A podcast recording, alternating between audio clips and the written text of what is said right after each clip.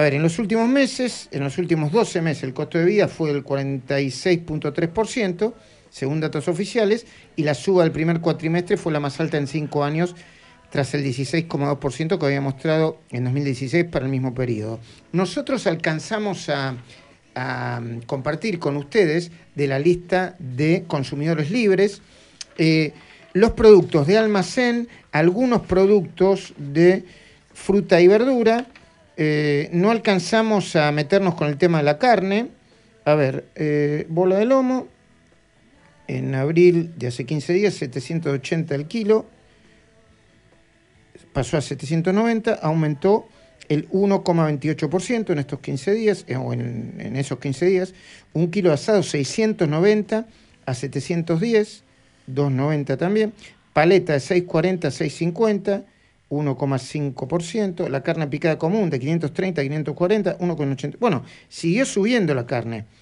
Entonces, entre almacén, frutas y verduras y carne, dio un total general de los días tomados por Héctor Polino de pasó el gasto de 5.342 pesos a 5.444, lo que implica un aumento de 1,83 pesos. Héctor, buen día. El equipo de esta mañana saluda. ¿Cómo va? Buen día, ¿qué tal? ¿Cómo están? Bien, son muchos números, pero se entiende la cuenta, ¿no? Sí, por supuesto. En estos relevamientos que Consumidores Libres viene haciendo desde hace 26 años, eh, cada 15 días, eh, nos dio en la primera quincena del mes de mayo eh, un aumento del 1,83% y el acumulado primero de enero, 15 de mayo, un 20,73%. Un aumento muy significativo, porque cuando nosotros decimos 1,83% en 15 días, los aumentos de productos de almacén, frutas y verduras y carne vacuna, y lo comparamos con lo que sucede en el mundo, en la mayoría de los países del mundo, en el año no tienen este porcentaje de aumento que nosotros tuvimos en 15 días, estando congeladas las tarifas de, del gas natural durante ese periodo, hasta el primero de mayo estuvieron congeladas las tarifas de la energía eléctrica, está vigente el programa de precios cuidados que arrancó en el mes de enero del año 2014 y además vigente el programa de precios máximos que comenzó el 20 de marzo del año pasado con precios de referencia al 6 de marzo del año 2020.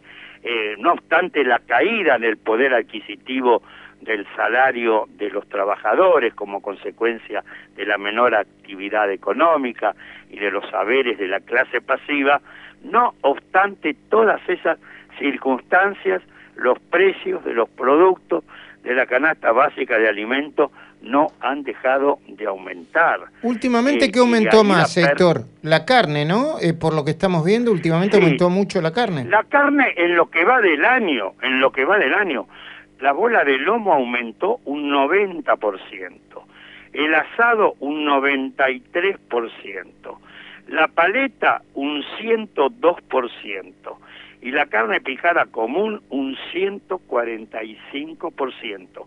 El promedio de aumento en lo que va del año de estos cuatro eh, cortes de carne vacuna, 103,20%.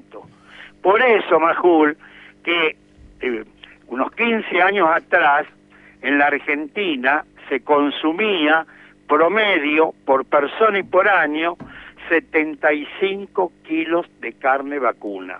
Y ahora, según datos de la Cámara Empresaria, bajó a 42 kilos y medio promedio por persona y por año. ¿Y para usted eso es, el precio? Estamos hecho veganos. Ah, eso, eso. Eh, sino porque eh, eh, ha perdido poder adquisitivo los salarios de la inmensa mayoría de los trabajadores.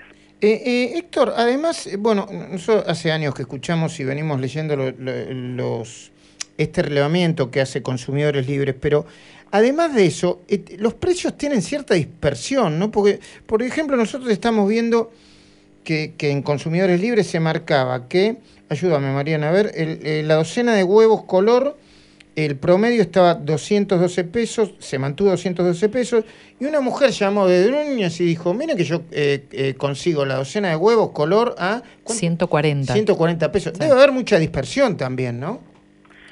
Mire, en el mismo barrio, en la misma manzana, dos comercios distintos, el mismo producto, la misma marca, la misma categoría, tiene precios diferentes. Por eso que los relevamientos que hace Consumidores Libres, para que tenga algún sentido, siempre relevamos los mismos comercios en el mismo lugar, los mismos supermercados, las mismas cadenas, para que la comparación tenga algún sentido frente a esta enorme dispersión de precios que existe. Mm.